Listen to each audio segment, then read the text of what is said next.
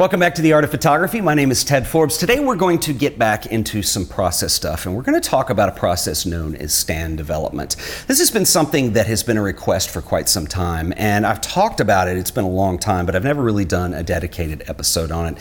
Stand development is a darkroom process for developing black and white film. Now, typically when you develop film, you were dealing with a developer and then a stop bath and a fixer.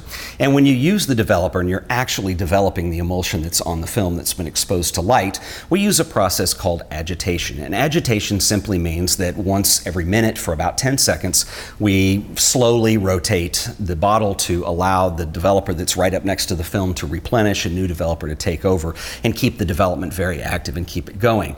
Now, stand development, on the other hand, is a technique where we don't do any agitation at all, or very little, as the case may be, depending on what you like to do with it. And so I thought I would talk about stand development a little bit and talk about the process, look at some images, let's look at the characteristics of it. And I will admit right now, this is kind of a hard process to teach because everybody does this a little bit differently, and I'll talk about that at the end of the show a little bit too. So I think the best thing to do right now is let's go look at some images, and I'm going to talk through the process of stand development. I have a set of images that I want to use for our examples, and we'll go through these. These were all photographs that I made using stand development to process the film, and I want to talk about some of the characteristics um, are when you do a stand development. I want to talk about some of the things you can expect to see. Um, stand development is a seemingly very simple and easy process, and it's also interesting how many problems can arise, but I think if you understand what the characteristics are, this makes more sense when you're trying to fix errors in stand development. We'll get into that in a second. So. Um, I'm going to go ahead and start with this image of this church here, and this was a night image that was done uh, a couple years ago. And one of the first things that you're going to notice when you do stand development is you're going to notice a perceived increase in sharpness. And if you consider what sharpness is, um, in detail areas, textures, things of that nature, you're going to see, it's going to be perceived as being more sharp the more contrast you have between darks and lights in those small areas. So if I zoom way in and we look at any of the textures in here in the brick, for instance, um, you're going to see a lot of little tiny details where you have little tiny um, increased contrast basically between light and medium dark areas in here. Um, anywhere there's brick in here, you're going to notice that. And so your eye will perceive that as sharpness. And that's one of the nice features of doing a stand development is you do have that increase. Another characteristic that you're going to notice in here is an effect that we call grain masking. And basically this works really well on slower speed films. Uh, the speed I, I used on this, actually the film I used was Fuji Acros, which is a one hundred speed film. So anything one hundred or lower is going to be great for this stuff. Um, if you, you you can also do it with, you know, Efke twenty-five if you can find it. You can use T Max one hundred. You can use Ilford Pan F, F P four, any of these kinds of films. You will have that grain masking effect. Really what this is is the lack of agitation, and so it really keeps everything smooth on the image. And so it's a really beautiful effect that you get out of that. Um, the other thing I want to show you too is if we zoom in, particularly here on these columns. Now we have a light coming up from the ground and it's reflecting off of the, the tops of the columns here, and these are painted white. These aren't actually lights. They were reflecting off of the, the lower part here, this light coming up. But what we've done here is this has gone to almost a pure white here. And you're going to notice that it almost glows, and it actually kind of is glowing. So if we look at the areas adjacent to those bright whites, you're going to notice that it fogged over onto the other part of the film here, and it creates what we call a halo effect. And you're going to get this in stand development. It's more pronounced um, with higher speed films than it is on lower speed films, but obviously this is a lower speed film and we still see it. Um, so you're going to have it. Now, depending on what the image is, um, it may or may not be something that you like. If you You've got a lot of details in an image that are very high contrast, it could start to halo into those. So it's all going to depend on your personal taste and what works best. And note that it is more pronounced on higher speed films. So especially if you're using something like Tri-X, which is a four hundred speed film, and you're pushing it to sixteen hundred or thirty-two hundred, depending on what the image is, you could have very pronounced haloing effect. But, you know, you need to remember that you can do anything, and if you like the end result, then that's fine. And so if you want to push Tri-X in a stand development, you're certainly welcome to do so. We'll talk a little bit about that in a second because I did that yesterday. uh, when I prepared the film for this for this show. Um, but it may not be the best solution depending on the image. There may be a better way to push, uh, more conventional way to push um, Tri-X if you want to get that without that haloing effect. So anyway, these are some of the things that we just see in a stand development. You do get very beautiful images. Um, what's really nice, particularly with night images, they they provide an interesting challenge because of the high contrast between areas that are lit, particularly artificially, like lights on the building, and then shadow areas or darker areas. And so when you're doing a stand development, the film actually sits in the developer, and the developer that's sitting up next to the film, you're not agitating, so it never gets refreshed. And so what happens is it goes to work on the highlights probably the fastest because they're the, the most sensitized area of the exposure. And that f the developer that's sitting next to those highlights will exhaust. And so it's a really good way of blocking the highlights while the shadows continue to develop and come up. So the longer you do the stand, theoretically, if you're not exhausting the developer, you could bring out more shadow detail. Um, this also works when you control your exposure and push and pull, and we'll look at that in a second as well. So really what I want to do here is I did a test roll yesterday, because there are a lot of things you can do with a stand development. It's kind of a hard thing to teach because really everybody has their own way of doing this. And so I wanted to try a couple different things yesterday when I did my test roll. And so first of all, I didn't actually have any one hundred speed, and so I went ahead and just used Tri-X. And the other interesting thing about stand development, because it just works differently, the way those highlights exhaust and the way the developer works on the film, um, you know, theoretically, and I've just really never done much of it, but theoretically, it doesn't really matter what your exposure is necessarily. You can overexpose, which means you could push or pull exposure on the same roll of film. I find that very interesting. I've never really done it, so I wanted to test that, see what those results were. And the other cool thing is you could put um, different films in the same developer, and it'll Ilford fifty will develop in an hour, and so will Tri-X four hundred. So you can mix and match films in the developing tank. So the ability to mix and match films was interesting, but particularly the, the ability to switch exposures on the roll. And so I did test that. And we'll look at those images in a second, but I want to show you how I did my stand development. So what you want to do is probably use a developer that's kind of tried and true for this stuff. I've always used Rodinal, um, which is no longer made by Agfa, but it is produced by Adox, and there are a couple other companies that have Rodinal as well. And I'll put links in the show notes if you want to buy some. And there are other developers that will work for this too. What I would do is do some research and find out what other people have had good luck with. Um, I wouldn't do it with Xtol or D seventy-six necessarily. It doesn't mean you can't. I just don't know what the re I wouldn't expect my results to be as predictable. But another one that people have had really good luck with is PyroCat H D, which is a very interesting developer, and you can get that from Photographer's Formulary. So I'm using Rodinal for this, and what you want to do is use a very high dilution. And so what that means is really we're going to go an hour for this, and so you don't want a lot of developer in there because it'll mulch the image pretty quick. Uh, it's a very slow process, so you want very little developer actually in the solution. So what I do is I go for a dilution of one to one hundred, and what that means is it means one one part developer for every one hundred parts of water. It's really easy math to do. You can do it in your head, and I'm going to make enough to put in this tank. So what I'm going to do is use five hundred milliliters of water, which means I only need five milliliters of developer. So I have a separate measuring uh, syringe here that I'm going to use for that. So I'm going to go ahead, and I already have five hundred milliliters of water set, and so I'm going to pull five milliliters of, of uh, Rodinal, and basically just go ahead and mix that in there, and that is the dilution that we're going to use. Now you can try different dilutions. Um, you can use less, you can use more. The one thing I would make sure that you do, and actually Agfa used to talk about this quite a bit in their um, in their notes for Rodinal, but you want to make sure that if you're doing a stand development, you have enough developer in there. So don't go below five. They used to recommend don't go below ten milliliters. I would not go below five. I found five works fine. I wouldn't put one milliliter in there ever. Um, it just make more, and then you're only going to use a little bit of it anyway, and so it's really not like wasting anything, or use it to develop more film.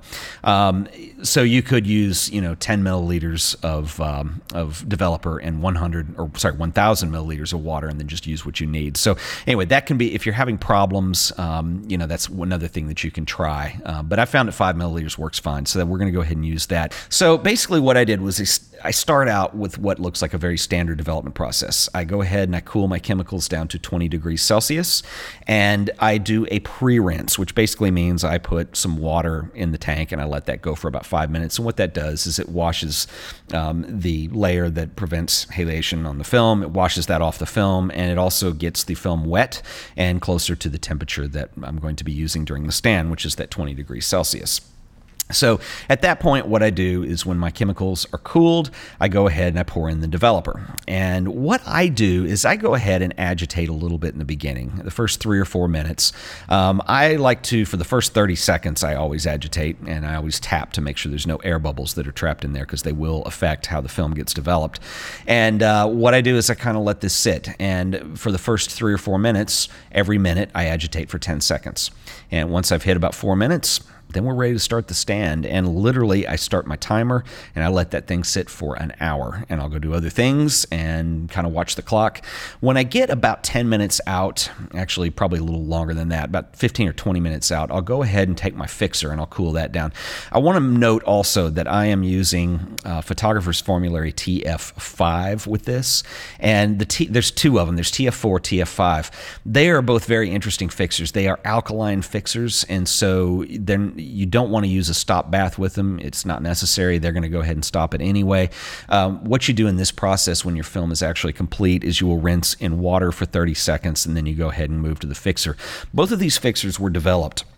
If you've ever shot the T Max films, and Tri-X has this problem to an extent too, with the purple stain that's on the film, uh, and you want to get that stain off, they were developed to fix to get that stain. So um, T F four works great. Um, I'm not sure I've seen a big difference in the two. You can also use them to fix prints, and you can also recycle it.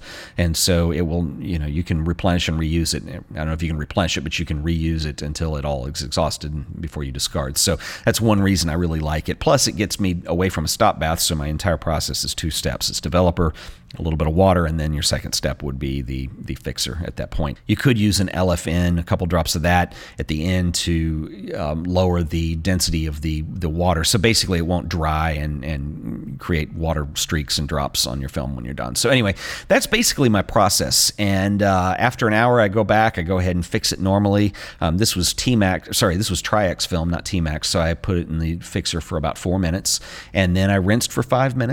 And then hung to dry. And you can see that when I'm hanging these in the shower here, um, we've already have some pretty dense looking negatives, and this is kind of normal for stand development. Um, it, they are still very scannable and very printable, and it works just fine.